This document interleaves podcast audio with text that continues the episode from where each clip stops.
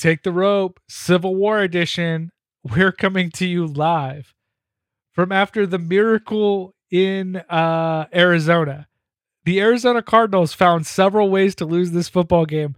Somehow they pull it out in overtime. I could not be happier. What a great energy to lead into an episode of Take the Rope. With us today, as always, Mopolo Busing. Mopolo, how are you today? I've been better, Dave. Thankfully, the Dodgers pulled out a victory to kind of salvage the day. But geez, man, the Patriots got mauled today. You didn't even send any like nice well-wishing texts after. I think you were too happy gloating. There was nothing I could say. When the Patriots were down 28-3 in the Super Bowl, I sent you a text. I said, Mops, don't worry. It's going to be fine. This will work out. And it did. And I felt very happy for you and also very successful in my encouraging text. I feel like somehow I made that happen. But yeah, there was nothing I could say to provide any sort of psychological relief from this bludgeoning. We'll get more into it in our Insta reactions. Yes, yeah. Also joining us today, innocent bystander to the Civil War, Chris Barker. Chris, how are you today? I'm good, Dave. I opened the text thread after the game and I stared at the blank slot of where I can type stuff, thinking of like maybe I could send a message or like what could I say, and I closed it because there was nothing to say. Yeah, there's nothing. That was such a lopsided game that anything you say positively towards the other team, towards Mapo's team, comes off as condescending. Like, absolutely. Even if I meant it like, hey, you know what?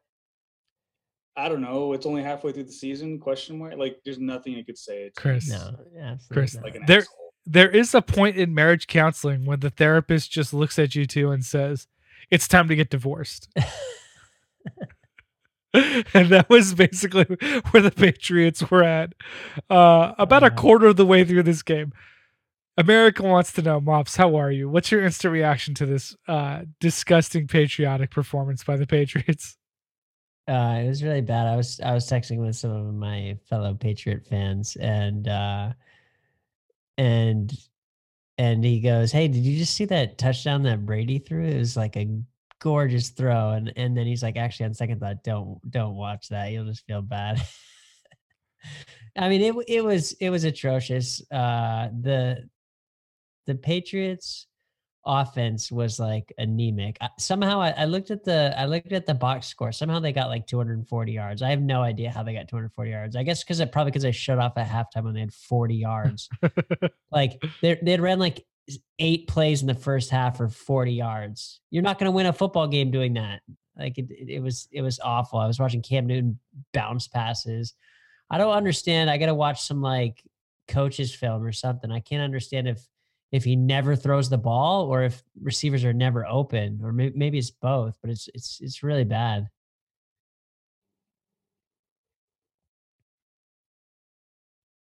I got nothing else to say. This team is really bad. They don't do, I guess they don't do anything well. They don't have one thing that they're above average at. It used to be like special teams. They can't kick even. They can't, maybe their punter is above average. That's it. I think he's trying to take the victory away from us, Dave.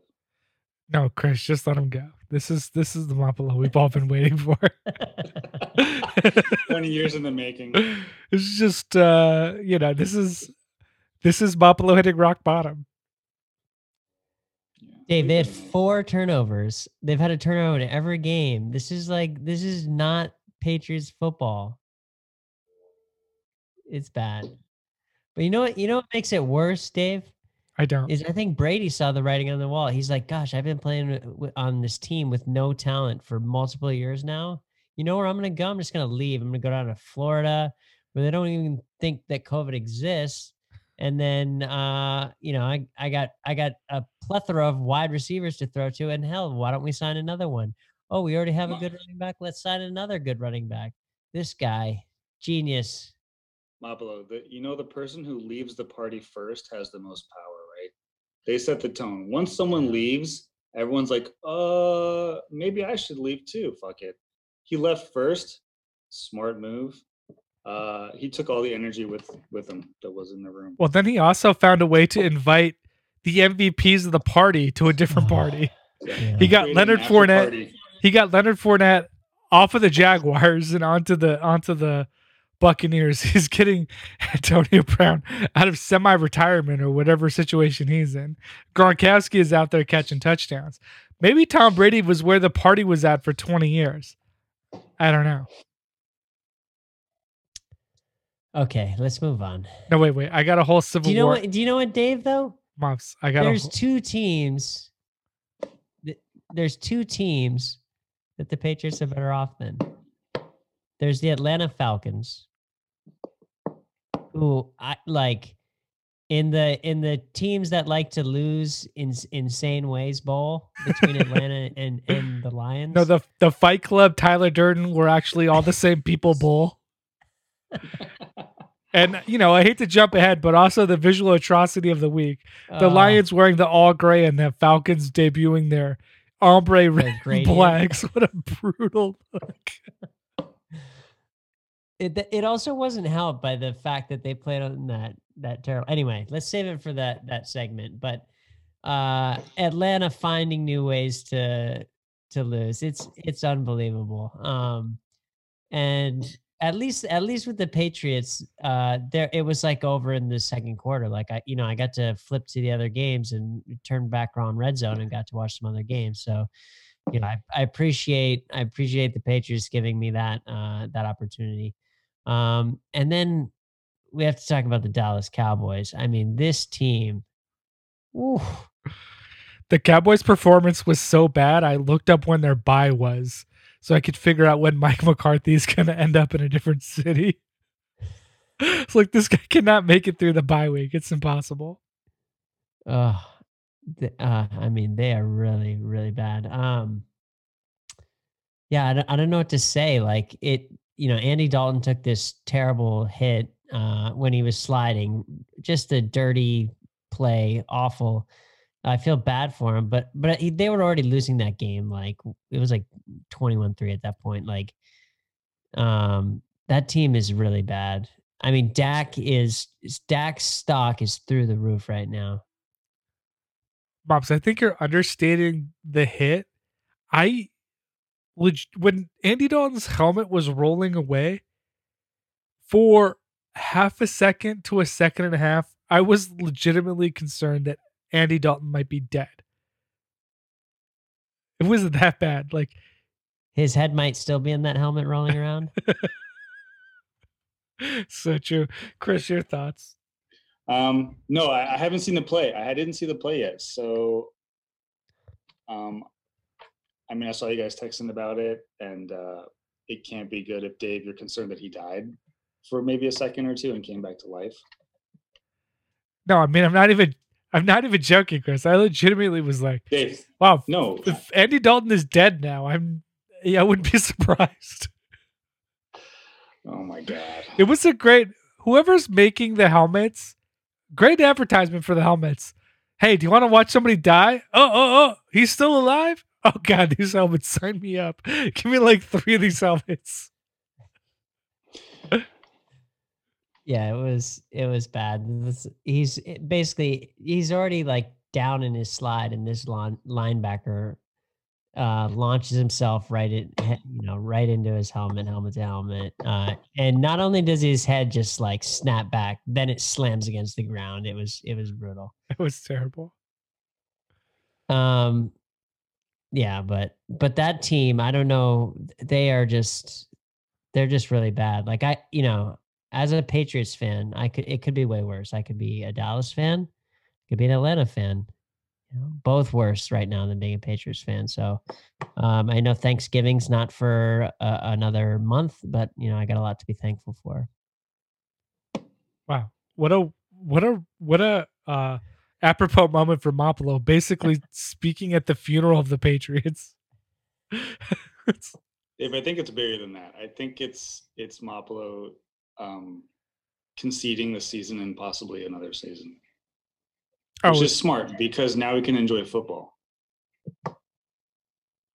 Yeah, he can like relax and enjoy Sundays the way that we have with no championship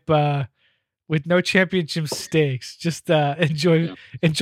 Really invest in your fantasy league and maybe not care so much about what goes on with the Patriots. Chris, your thoughts during that 49er Patriots game? It was great. I was nervous at the start of it, just because I was more invested. I think most people were in the coaching matchup. This was going to be supposedly a great coaching game, and the Niners are playing with the second string everyone. I mean, and Shanahan. I mean, this was a game where I noticed I could actually see coaching happening, like good coaching, good play call happening, and you can tell because Garoppolo pretty much just hands the ball off most of the time. His throws are all outs or check downs, and he only throws deep or he only throws up the middle when he has to. It's like an icing on the cake. But the run plays, and we were blessed to have, I agree with you, Maplo. We had Tony Romo on the call, and he's great because he has a way of just breaking everything down so obviously that I understand the game, and even though it is obvious when we're watching it, he can verbalize it. So explaining how the Niners are going wide on everything and getting past the contain that the Patriots said with different play calls and things like that, I was able to actually start seeing that, and that was actually the most enjoyable part of the game. I mean, I enjoy close games for the most part, but just seeing how the Niners were coached through this game, and at least on our side, that was the enjoyable part, to be honest. I didn't enjoy watching Cam like throw balls into the dirt, 5 feet short and things like that. That's not fun football. That's not fun football. Chris. But I think from the coaching aspect, I did enjoy being able to get into that. Chris, I'm entirely convinced that in 3 weeks, Kyle Shanahan's going to be getting the offense wide by just having Jimmy Garoppolo hit people out of bounds. Eventually, there's going to be no place to go wider, and it's just going to be throws to defensive ends that are standing on the sideline. There's going to be no more. I would not be surprised if he has a more of a larger plan where he's going to play like this for 3 or 4 weeks. Everyone who's watching the film now is going to change their plan. Then he's going to change it up again and do something else. I wouldn't put it past him just to be thinking like 8 games ahead. Oh, yeah. I mean, if all you do for 3 weeks is get to the edge and then eventually throw to the edge, eventually the correction is just to run it up the middle with Juszczyk, and we'll see what that gets us. But, of course, when the offense puts up 33 points and Debo is blowing people up, it's exciting. But the most encouraging thing that I saw today from this team was the defense getting sacks and turnovers. The defense has been really lethargic all season. And, finally we get a Fred Warner interception. We're getting pressure on the quarterback, getting some sacks. Of course, the Patriots are playing well, so we have to temper our expectations. But as well as the offense played, I'm excited that the defense showed some life. However, when Debo Samuel goes down clutching his knee, and then Jason Verrett, who I've been preaching about is the best quarterback in the league, hobbles off the field, I'm a little bit concerned. We cannot lose Debo and Jason Verrett for any extended period of time. But my God, what a celebration of Kyle Shanahan and just his commitment to run after the catch, burning the city down. I think this is an influence from Kittle from his Saints game last year when he destroyed half the Saints secondary after catching the ball. I feel this. You mentioned it. I mean, Debo's running. He's a receiver. He's running through people. On the first drive, one of our, I don't know who it was, instead of running out of bounds after making the first down, our player decided to hit other DBs instead of going out of bounds. I think this physical yards after catch, being physical is kind of like being infectious, which is fun to watch, but also can be dangerous if you're getting hurt every other game. So the energy I like, the strategy, we got to think longer term. Absolutely. Absolutely.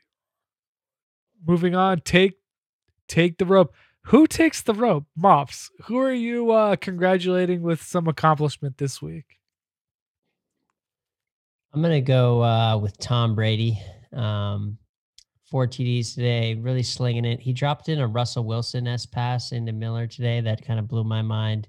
Hooking up with Gronk, bringing that back in style 2 weeks in a row. And he left the sinking ship at the right time, like a true Buccaneer. He bailed when he needed to. He went to greener pastures. And that team looks good. Mops, how do you feel the same way about all these Trump surrogates leaving the administration, all these Republican senators turning face at the last second? Do you feel that their last second turn towards righteousness is in some way heroic in the way that Tom Brady's is, or is that just pure cowardice? No, that's cowardice. That's cowardice. Look, if it took you 3 years and 10 months, no, not even 10 months. If it took you 3 years, 11 months and 3 weeks to finally give up on the Trump administration, you're the asshole. Okay. I think this was the unacceptable Borat 2 movie. Borat 2 bump. Look, we don't need to talk about what tucking in a shirt looks like, but, I've never tucked in a shirt on a bed, and I guarantee neither of you have either. My life has been blessed in that way then. Chris, who takes a rope? Yeah, it was pretty clear for me today. I'm going to give it to Juszczyk on the Niners. He had a game, and he doesn't normally get a lot of credit because of his position, but he did great blocking today. He laid some people out. He had some receptions and he scored a touchdown. I think he had a full game. I think that kind of position that he plays is fullback, right? It's usually you don't get a lot of credit for that position to do the dirty work, but he was on it today. Especially in this game, he stood out, and I want to give him the rope because he contributed on all levels today. Yeah, 100%. I'm giving my rope to Justin Herbert, quarterback. Me and Jesse's San Diego Chargers. I think the Chargers are going to give me season tickets, maybe even a press pass. Maybe we'll just be in LA every other week to cover this team because no one else gives a shit. Three throwing touchdowns, 1 rushing touchdown, and his first NFL victory. Herbert, I'm convinced this guy is white chocolate Patrick Mahomes. Patrick Mahomes without the $500 million prize tag. This guy's phenomenal. Throws the ball into the end zone, runs the ball. I'm excited for the San Diego Chargers football team. Yeah, great performance. First NFL win. Got to give it to you.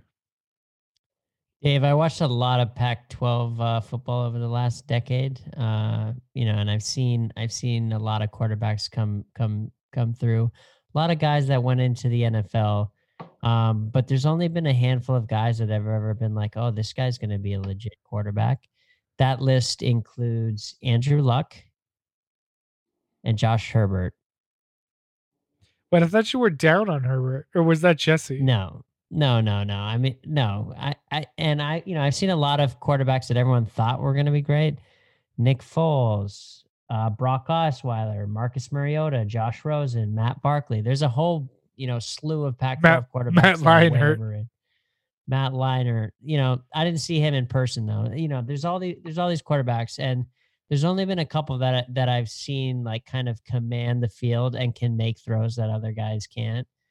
And I think when you watch college football, like it's hard to evaluate quarterback talent because it's kind of like, I don't know, it's kind of like watching Kyle Shanahan coach. It's like, oh yeah, Jimmy G can hit like a guy that's wide open, but that's really just coaching. It doesn't have anything to do with like him being able to make a pass that no one else can. And so anyway, I was watching this game with Josh Herbert, and he threw this out where the cornerback is just like all over him. He throws it, it's like a 13-yard out, but he's on the far hash mark and he throws it like on a dime. The cornerback's in great coverage and just throws it right to the spot, like a strike, just a rocket. He's got the arm. He's got the skills. He can command the field. And I never really felt that very often watching college quarterbacks. So I definitely think he's a talent. Absolutely. Also starting quarterback on my fantasy team. So of course I was hyper aware of his performance today, but I mean, legitimately the guy is like the best fantasy quarterback in football right now. The team is not good. So it's constantly a shootout. It's not like the Chargers are shutting anybody down. This guy is just in Wild West mode, right? Just got to score touchdowns, whether it's throwing or passing, you got to get it done. And, during our last LA episode with Jesse, I was like kind of joked that I actually think the Chargers were good. And I think they're just not winning games, but I think they're good. And then when I heard that this was his first NFL win, I was shocked because it feels like he's competitive every week. So, yeah. The Chargers have been competitive every week. Remember, Kansas City beat them on a last-second field goal. They're legit. Somehow this team had like the 6th pick in the draft and has the 3rd hardest schedule. Steve plays everybody good every week. It's amazing. Chris, who takes the rope for you, my man? Oh, you already went. That, Dave. We'll edit this out. My bad. Mops, who takes the rope? Wait, did I ask you too, Mops? No, we did this. My bad. I'm just so. How deep are you and Dave? How many beers deep? I am like, well, that, yeah, it's enough. that Cardinals game went long, and I'm. No, that Cardinals game fucked my mind up too. I'm just looking. All right, my bad, guys. Gentlemen, we've talked about the things that we're celebrating this week. Right now, we're getting into the things that we need to bury and forget. Who needs a rope? Mopolo, you definitely need a rope in terms of your Patriots fandom. I can see the subtle twings of regret, how much you've committed to this team and how painful it is to finally be bad. Mops, are you okay? I'm worried that you might need a rope. Yeah, I'll go ahead and I'll throw myself a rope. Don't give him a rope. No. This is tough. I think I'm going to go with Atlanta again. There's just a lot of,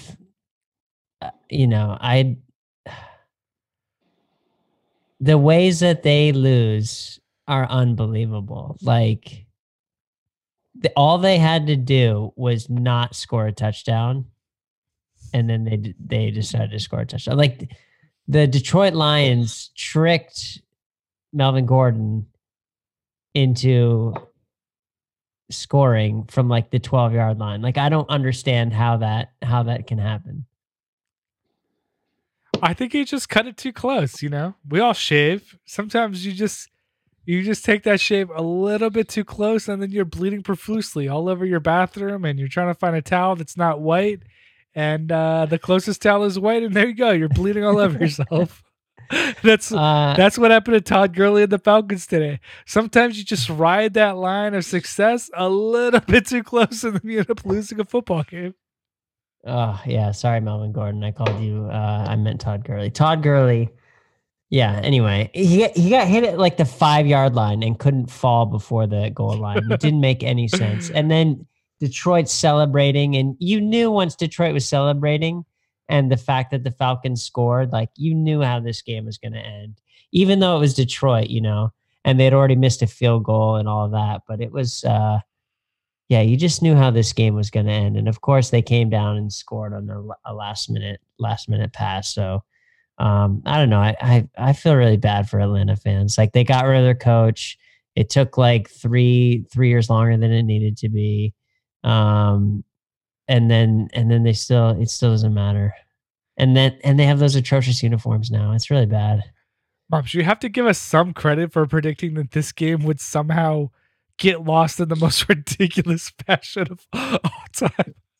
Like when the Lions and the Falcons are involved, the question is not how will somebody do something to win this game. The question is what will somebody do to lose this game? And this game did not disappoint. This was. Hey, we should absolutely go back to the preview episode and replay that clip where you called that because you were absolutely right. Both teams just trying to snatch the defeat out of the jaws of victory. They're both so very experienced at it. Oh, Chris, who needs a rope? Who are you throwing a rope to? Who needs a lifeline? I'm going to give it to the Dalton family. I think a hit that hard. Look, I know I haven't seen a hit. I watched it now. I saw it. It's not good. Apparently the Cowboys didn't come to the rally of their quarterback. They didn't push back or anything. They just kind of stood around and let him die slowly. And if he could die or come back to life. Look, that take is terrible. Sorry, Chris. What? What's terrible? No, that take is terrible. The idea that we just saw this guy potentially die. McCarthy's take was that when your quarterback gets hit like that, your job is to defend him and to get in the face of the offending person, right? So he expects this team to just go fight with Bostitch, basically. However, that's not what anybody who has any experience with head trauma actually does. When you see someone you think they might be dead, you don't start a fight. You get help quickly, and that's what they did. The surrounding Cowboys are legitimately concerned for Dalton's safety, and they're looking around to the sideline like, hey, can we get a doctor over here now? That's right. That's probably the smartest thing they've done all season. Right? Look, every year I have to take a CPR course, and every year the CPR course is not when you see something, start a fight. I guess I'm not saying physical fight. I'm saying they lost Dak, right? And everyone thought they'd bounce back and, play good for Dak, right? And they got worse. Then they lost their other backup quarterback, who's not actually a backup quarterback. He's a good quarterback. He's not some second stringer his whole life. He goes down. And then, I think that when you're demoralized and you lose more, I guess they're so far in the hole that they just don't even, it's not even worth spending that much energy to kind of try. I don't know. I'm not there. I didn't watch the game. I can't really say. But regardless of all that, I'm giving a rope to the Dalton family because Dalton doesn't deserve this. He doesn't deserve to be so good or at least so decent and then come to this team and they get pulled into the drama of Dallas. He didn't ask for this. He doesn't deserve it. He's better than that. Put him on the Saints where he can live peacefully behind Drew Brees and a coach who knows what he's doing. Dalton should have gone somewhere else. He doesn't deserve this. His family doesn't deserve Dallas's shit. So I'm giving the rope up to his family.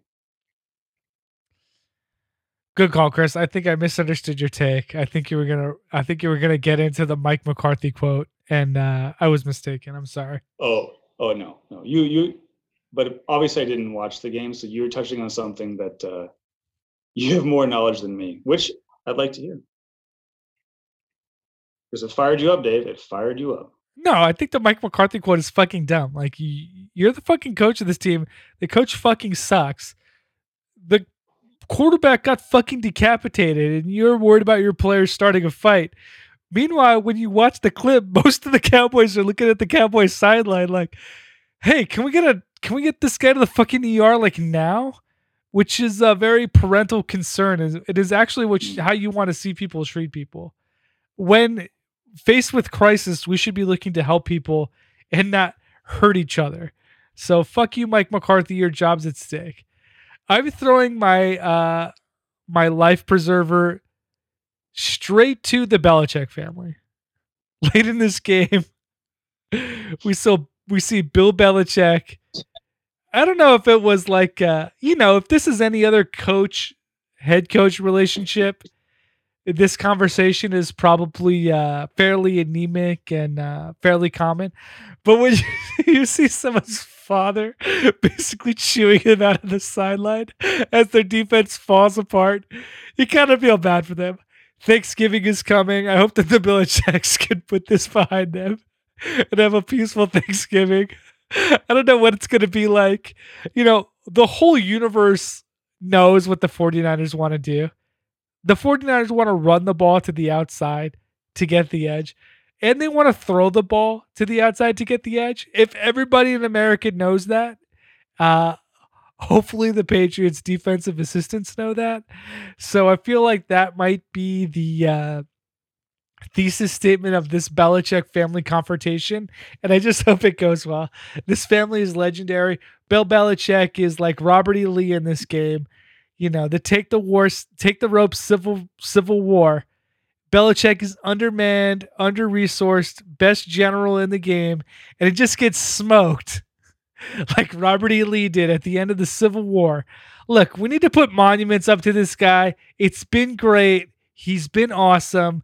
He's going to lose this game.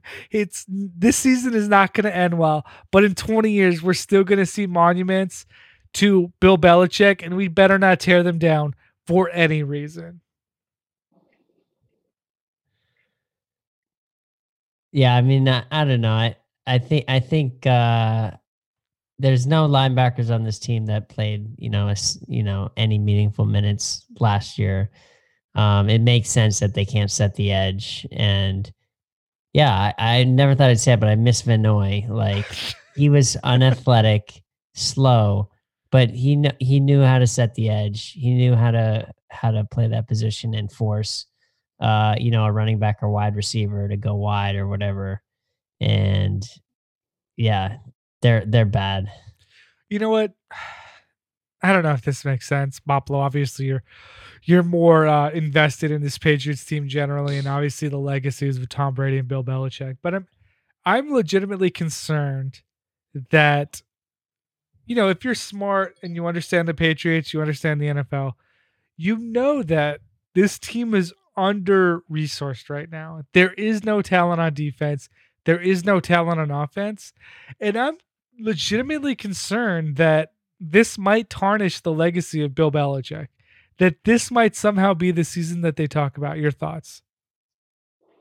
No, I don't think so. I mean, Bill Belichick went I think he went 4-12 his first season. Like, they were not good. No one talks about that. They're going to remember you for your winning ways, and so I think they'll forget this. The one ray I hope I have is, I think the Patriots actually have the most cap space in the league, and part of it's because they don't have any good players on their team, which makes sense. But then they also They also didn't do what a lot of teams do. It's get desperate and pay a mediocre quarterback too much money. And, they signed Cam Newton. They took a shot at it, and it doesn't look like it's going to work out. And that's fine. Then they can move on from him next year. It's no sweat off their back. Yeah. So I don't know. Maybe they'll find someone in the draft this year. Well, I'm not sure about the timing. I don't really remember the timing of the Cam Newton signing versus half the starting defense opting out of the season. Oh, it was after, I think. Right. So, they're basically, I think when say whatever you want about Bill Belichick. He's a defensive coach. And the Patriots' philosophy has always been, we're going to win through smart football. We're going to play good defense. We're not going to screw up on special teams.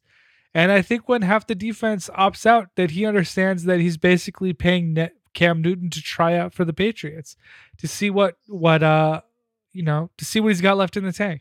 So they're basically paying him to try out, to get beat up, and they'll reassess. And, Bill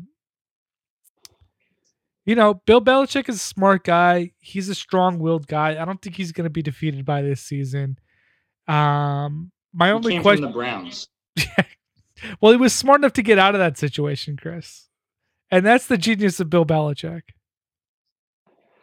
Is it possible that Bill Belichick trades himself to the San Diego Chargers or to the Cincinnati Bengals? And it's just look, I got to get out of here. I got to get to a young quarterback. Bill Belichick gets traded to Dallas. Oh, my God. Oh, my God. What? A concept. The first thing he's going to do is cut Zeke. No, what he's going to do is he's going to fire Jerry Jones.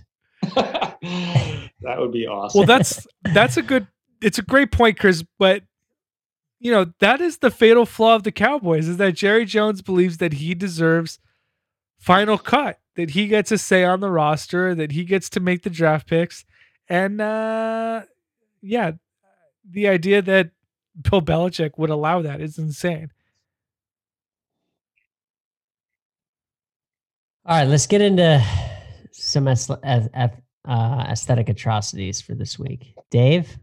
Guys, we look, generally speaking, the gray on gray on gray that we saw today from both the Lions and the Seahawks is gross. I know that we make fun of the highlighter green or highlighter yellow, whatever color highlighter the Seahawks use. But this gray on gray on gray atrocity is disgusting. But you got to give it to the Lions Falcons. Gray on gray on gray plus red on black ombre was brutal. Twitter was aflame roasting this uniform matchup. Brandon Moore, not a fan. Dave, I don't know as a fan of football how you could pick anything else as an atrocity. I'm also going with this Lions gray on gray. It was the 1A to Atlanta's 1B in terms of athletic atrocities with their little gradient uniform. It's bad. And then on top of it, I don't know if you noticed, if you know, you could see past those disgusting uniforms. But did you notice that the field was just gross? It's like this weird, it's like they ran out of paint. Like, how do you make an artificial field that one team plays at look bad? It's like everything's faded. There's like 8 different greens on that field. I don't know if it's supposed to look natural, but it looks awful. Yeah. I don't know if this is going to make sense to a lot of people, but you know, when you have a carpet and you don't vacuum for a while and it starts to look a little bit splotchy, a little bit messy, but then you vacuum and you get the nice clean rows back and forth. When you pull the vacuum back, you get the slightly darker shade of the carpet color. You can almost stripe it back and forth. They did not do this to this field. Very sloppy field. Very splotchy, almost like Mitch McConnell's hands. Well, it's also like, you know, you do that, you know, you have a dirty carpet or whatever, but then there's also like a giant window next to it, and the carpet's like 5 years old, so there's like this faded area from the different, you know, from the sun just like bleaching those sections. Yeah, I could see it. It was not a good field. The Lions.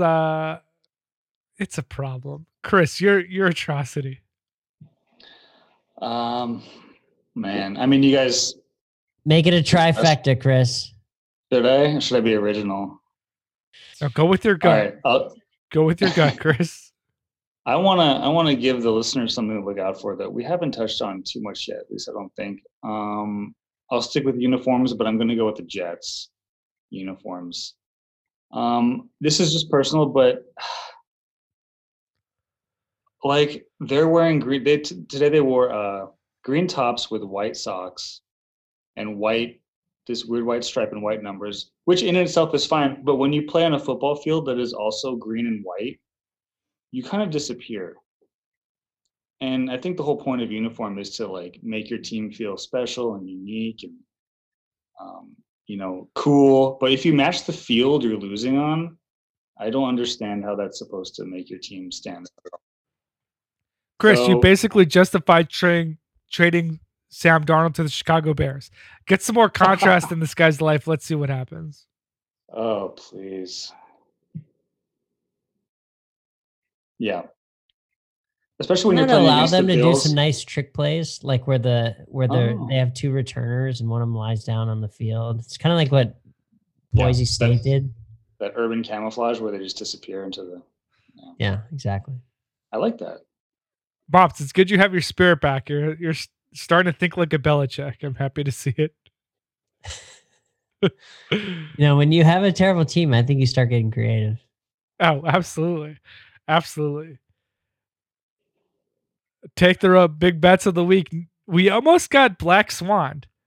We almost we parlayed all of our bets with the Jets loss, and about 10:30, that was still looking like the Jets might win. We almost black swanned ourselves and disqualified all of our bets early.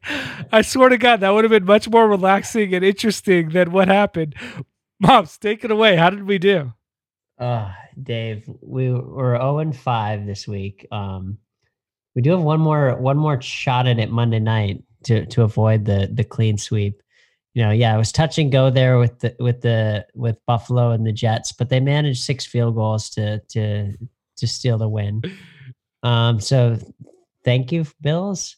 And then I don't know, the Titans Steelers game was really frustrating.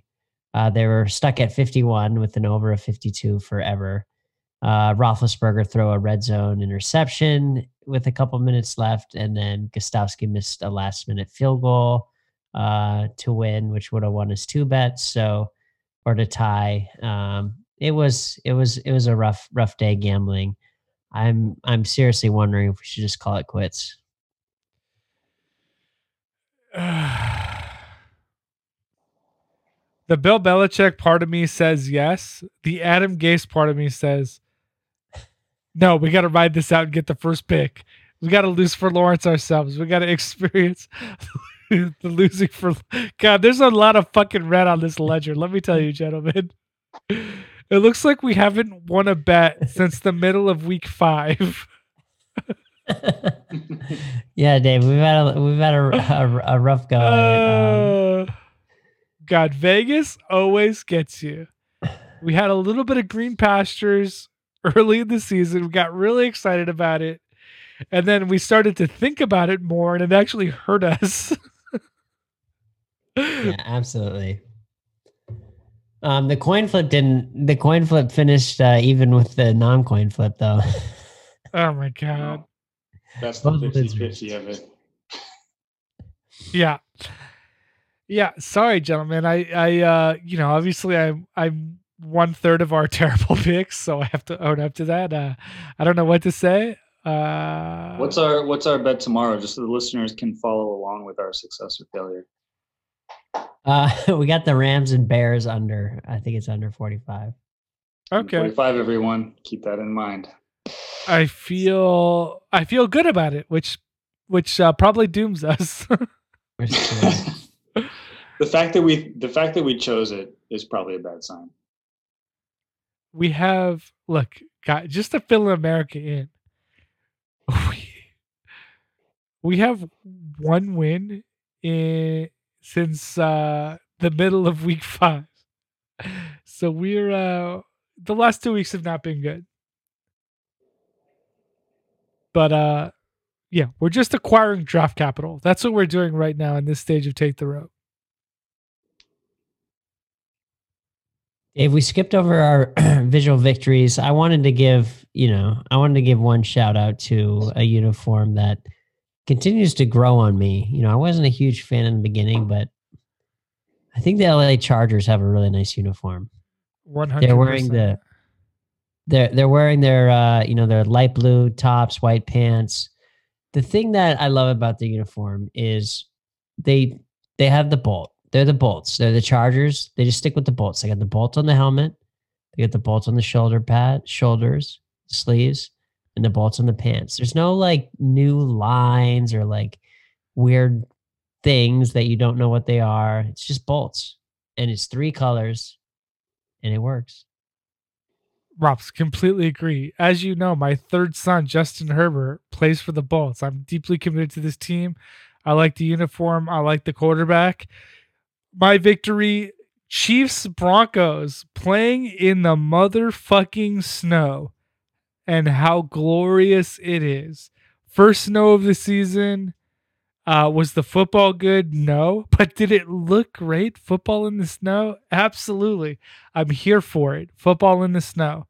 You won today. Chris, what looked good to you? Totally agree with you, Dave. Snow is awesome. Unfortunately, I picked Mahomes on my fantasy instead of Rodgers, and I didn't do a weather check on the game that mattered. So, God damn it. Mopolo, I like that you're trying to get into that Chargers press pass with Dave. Good for you. I'll get in. I believe you. All we need is LA resident Jesse Ruder to apply for a press pass, and we're there. Chris, we're just trying to, have a good excuse to come visit you. Absolutely. I'm down. For me, I'm going to switch it out from football. So before I give out my visual wonder or amazement for this weekend, I'm going to do a shout out to Eris.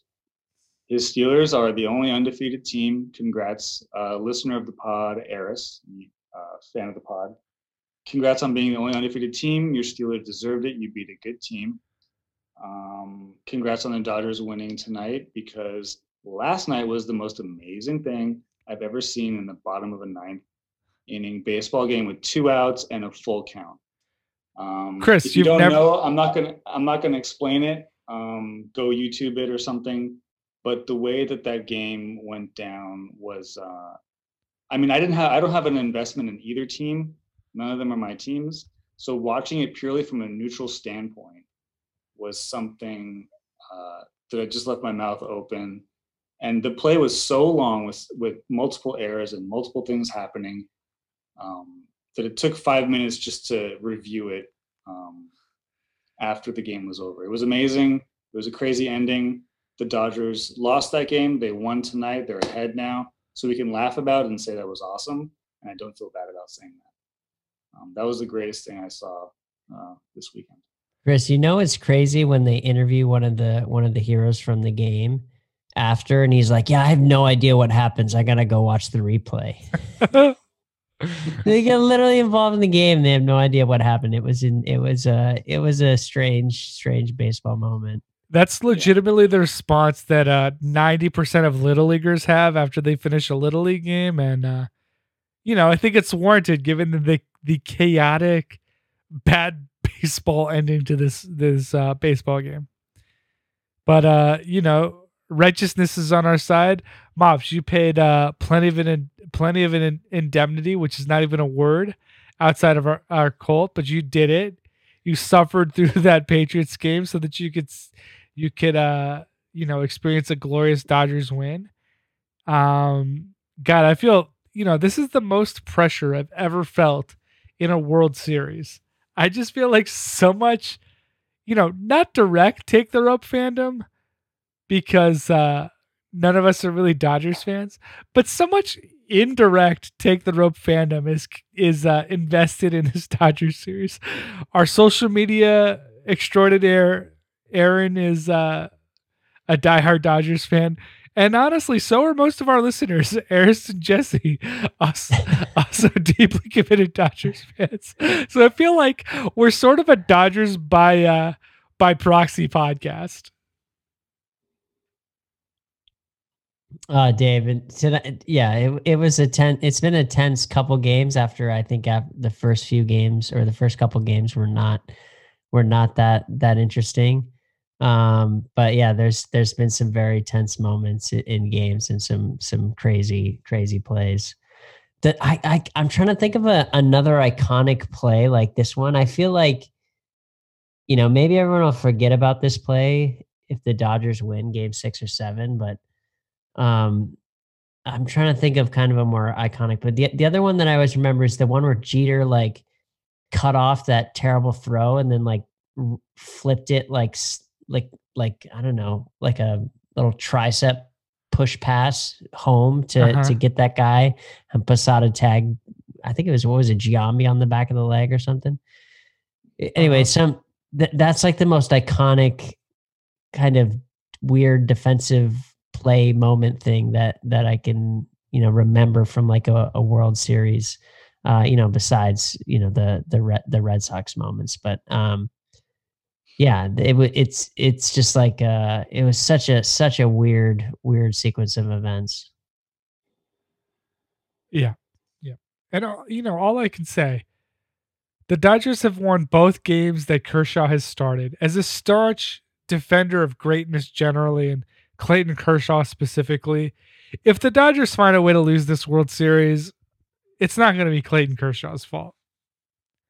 So much dumb shit has happened on behalf of the LA Dodgers this series, and almost none of it revolves around Clayton Kershaw.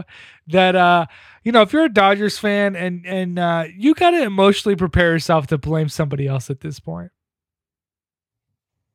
Absolutely. I mean, I actually think Dave Roberts has kind of handled the whole Kershaw thing well. I mean, Kershaw has not done, you know, has not been the same pitcher in the playoffs.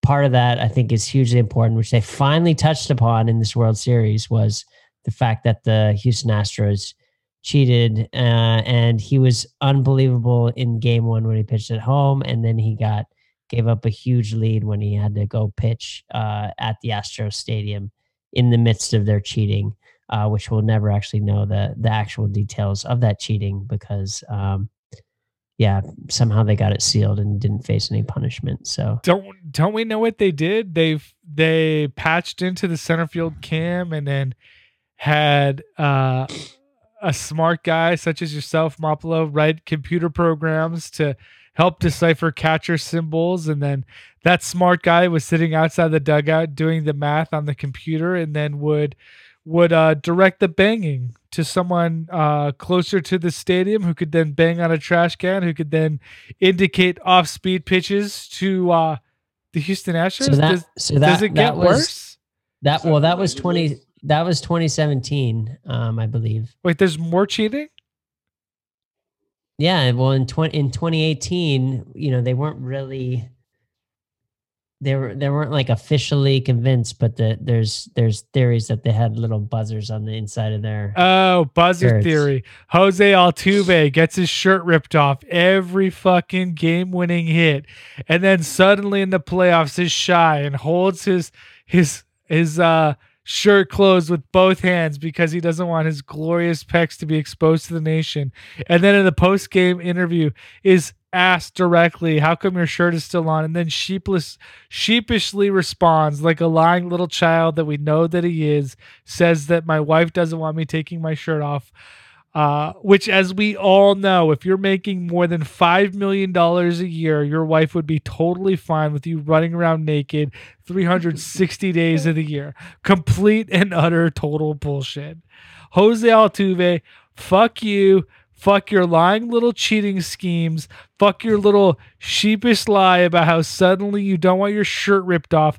You go into the Not only do you go into the dugout because you don't want anyone to rip your shirt off, you somehow escape into the clubhouse after winning the pennant. Again, now I remember, Mops. Sorry for this. This just reminded me, side note, but to all the listeners out there to write and text in and interact on social media to remind us that we need at the end of the year, or maybe the 100th episode, we do a top 10 Dave Rants countdown. I mean, we know what number 1 is, but I want to know what 10 through 2 is. The Jose Altuve lying is pretty high on the list. What a fucking ridiculous lie. This guy's prepared himself to work in the Trump administration. Just like the high caliber level of shamelessness is incredibly high. And you know what? Am I guilty of it? I kind of liked Altuve until we figured out he was a fucking cheater. I kind of like this Astros team. Yeah, I mean, I don't know. I hate Correa and Bregman just as much. I don't know. The whole thing with them is they're just like so unapologetic about it. I don't know. Like you got caught cheating. Like let's just just admit it and move on. Yeah, it was. They like rub it in people's faces, and I don't know. Yeah. It's very strange. Very strange. Gentlemen, I don't think anybody here deserves Game Pass Game of the Week, but Mops, I think you definitely endured the most pain today. Why don't you go first? Well, I also still have a chance of going 1-1. So, so you guys are already 0-2. I mean, I'll most likely end 0-2. But I think I'm ahead of you right now this week, so I'm gonna go ahead and watch the Bucks Raiders play. Good call, Chris. Chris, you get next pick. Ooh, put me on the spot. Let's see. Oh God, I keep going back, unfortunately, I keep going back to Browns for some reason because they keep being entertaining. I have no idea. You're a closet Brown fan. I don't know who I want to. Well, because it's like watching your child walk for the first time, right? Well, you did it. What? Everyone, come. You missed it. It'll do it again. I swear to God, it'll do it again. Just watch. Like, that's kind of what I feel like it is. Like, wow, it only took you 20 years to start walking. But I think I'm going to switch it up, and I'm going to go Lions Falcons. Chris, you're going to report back with the I want a beautiful mind style. Chalkboards, pin boards, yarn going across the room. I want the full beautiful mind analysis of how both these teams find ways to lose every fucking week. It's astonishing. Like, if one of these teams were half as good at winning as they both are at losing, they'd have like 4 or 5 championships by now. They'd be right up there with the Patriots if one of these teams could just figure out how to do the right thing half of the time. Yeah, Chris, you have to tell us the precise moment when the losing coach realized they had the upper hand. Will do. I'm gonna have to go full game, uncondensed, all commercials. Don't do that. That's just painful. You got to get all the shots of the coach. No, exactly. I need all the secondary and tertiary information.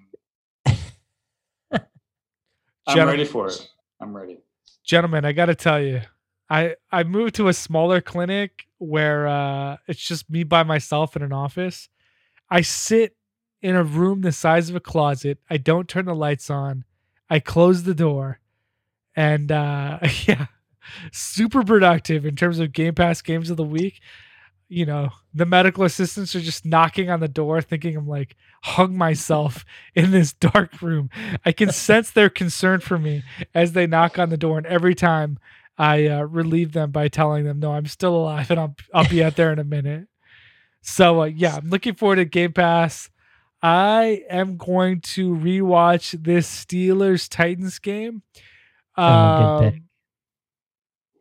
You know, every time I rewatch a Steelers game, I feel like I don't learn anything because it's still the same old Steelers, like good front seven, and then they have talented wide receivers. But I am going to commit myself to coming up with 1 or 2 things that the Steelers do well that allowed them to win this football game. Also, I feel deeply committed to representing the Steelers, knowing that Take the Rope superfan Eris Meyer is probably going to hear this tomorrow. It might even text me if I don't fully worship the Steelers. So I'm curious to see what they're doing well. You need to count how many like bizarre throws there were. There was Roethlisberger threw like the Derek Jeter like sidearm throw at one point. Right, shovel pass. I've never seen so many like balls that were thrown like behind like backwards to people. It was weird. It was a weird array of throws. It was like I don't know. Yeah. It was like if the Niners were slow and they did all their passes. Absolutely. You know what?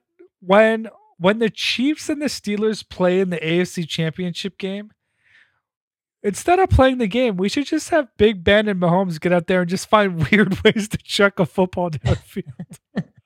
See who can hike the ball the farthest. You can underhand chuck the football. See who can two-hand shovel the football the farthest. Just all the weird ways to get a football downfield because both these guys are extremely adept at finding strange ways to get forward progress on the football.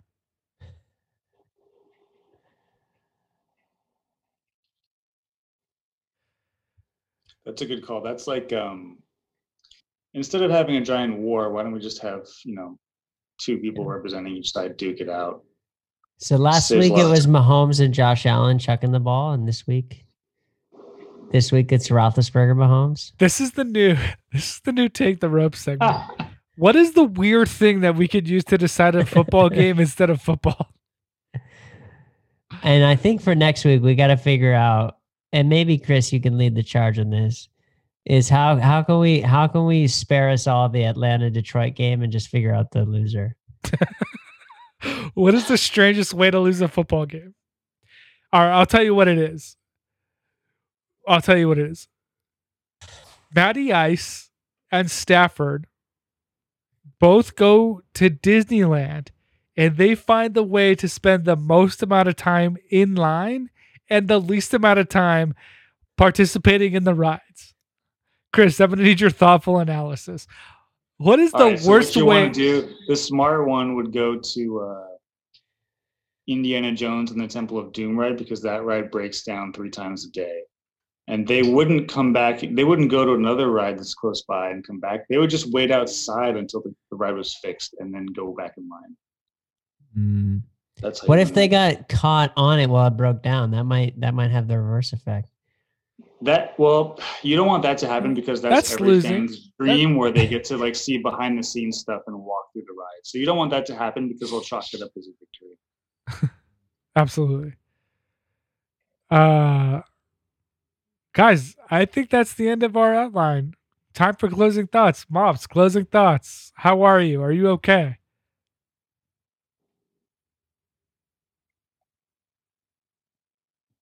Dave, I think... I'm going to leave that long pause in so America knows how genuinely concerned we all are. Dave, I'm fine. I think the Patriots are not a good team this year. I think I'm just gonna move on. I'm gonna adopt another team for this season. I think I'm gonna go with the Jets. I think they have a real chance. If they can get to 2 wins, it might really help the Patriots' odds of getting Trevor Lawrence. Yeah, I think they're definitely going to lose for Lawrence. Do you think that do you gain any kind of respect or place any additional expectation on the 49ers season based on this victory, or are the Patriots just that bad? No, I mean, I will say, with the exception of the Eagles, actually the 49ers have done a really good job of beating up on bad teams, which I think you need to do in the NFL. I think just beating those teams into submission and kind of ending the game by halftime is a good look for the 49ers. I don't know. I wonder how they'll do against, some kind of tougher opponents. Their schedule starts to heat up a little bit, right? Yeah.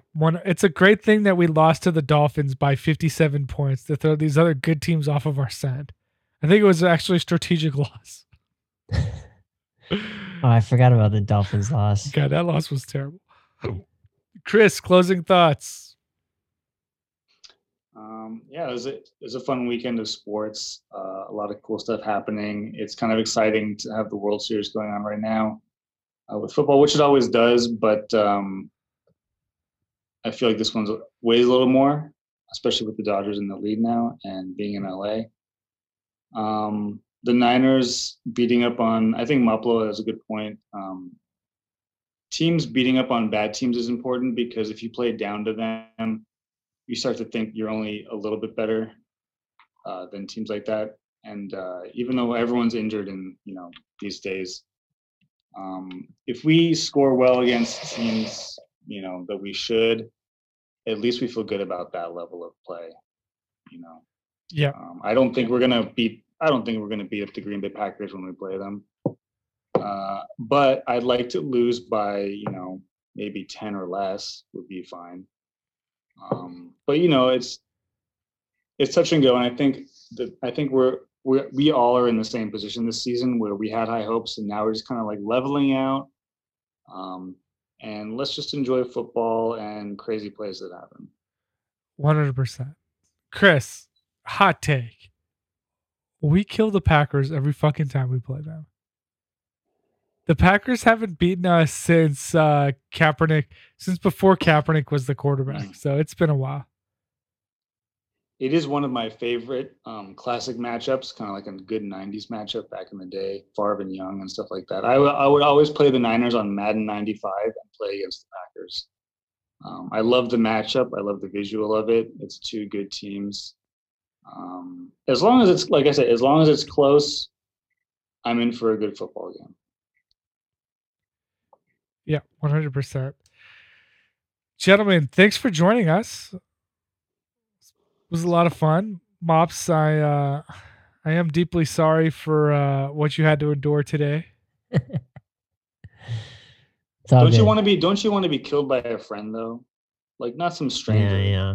But you want your friend to lay you down and yeah, like, hey, man, like I understand it hurts, but I'm gonna have to kill you right now. You know, it makes it a little better. Yeah, it's like a Viking, you know, getting sent to Valhalla, you know. I don't wanna I just wanna just die randomly. On the field as a no name, you know? Yeah. It took all of my my common sense and friendship instincts not to pick the 49ers Patriots games as my Game Pass game of the week. Because I figured the capacity for talking about this game is probably already expired. So actually, do you know what the highlight of that game was? You guys were I think the Niners were up like 23-3. And it was the first drive out of the second half, I think. And the Patriots like got 2 first downs, and then you guys both started texting me that you're nervous. And I was like, oh yeah, they've watched a lot of Patriots games over the years and a lot of Niners games. I was like 5 to 10% nervous, you know. Because you have to respect the genius of Bill Belichick. Like maybe it's possible he did come up with something. It turns out it didn't happen. Yeah. As one of the greatest second half adjustment coaches ever, any Patriots game isn't over until 2 minutes of the fourth quarter. Yep. Absolutely. Absolutely. All right, gentlemen. Well, thanks for listening. Don't forget, please rate, review, subscribe. Don't forget to follow us on social medias at Take the Rope. Our theme music is Dragnarok by the band Hexacon. Thank you, gentlemen. Social media, the indomitable Aaron Pressman. Thank you, Aaron. Gentlemen, thank you so much for joining us today. Mopolo, Chris, I appreciate it. Peace out. Bye.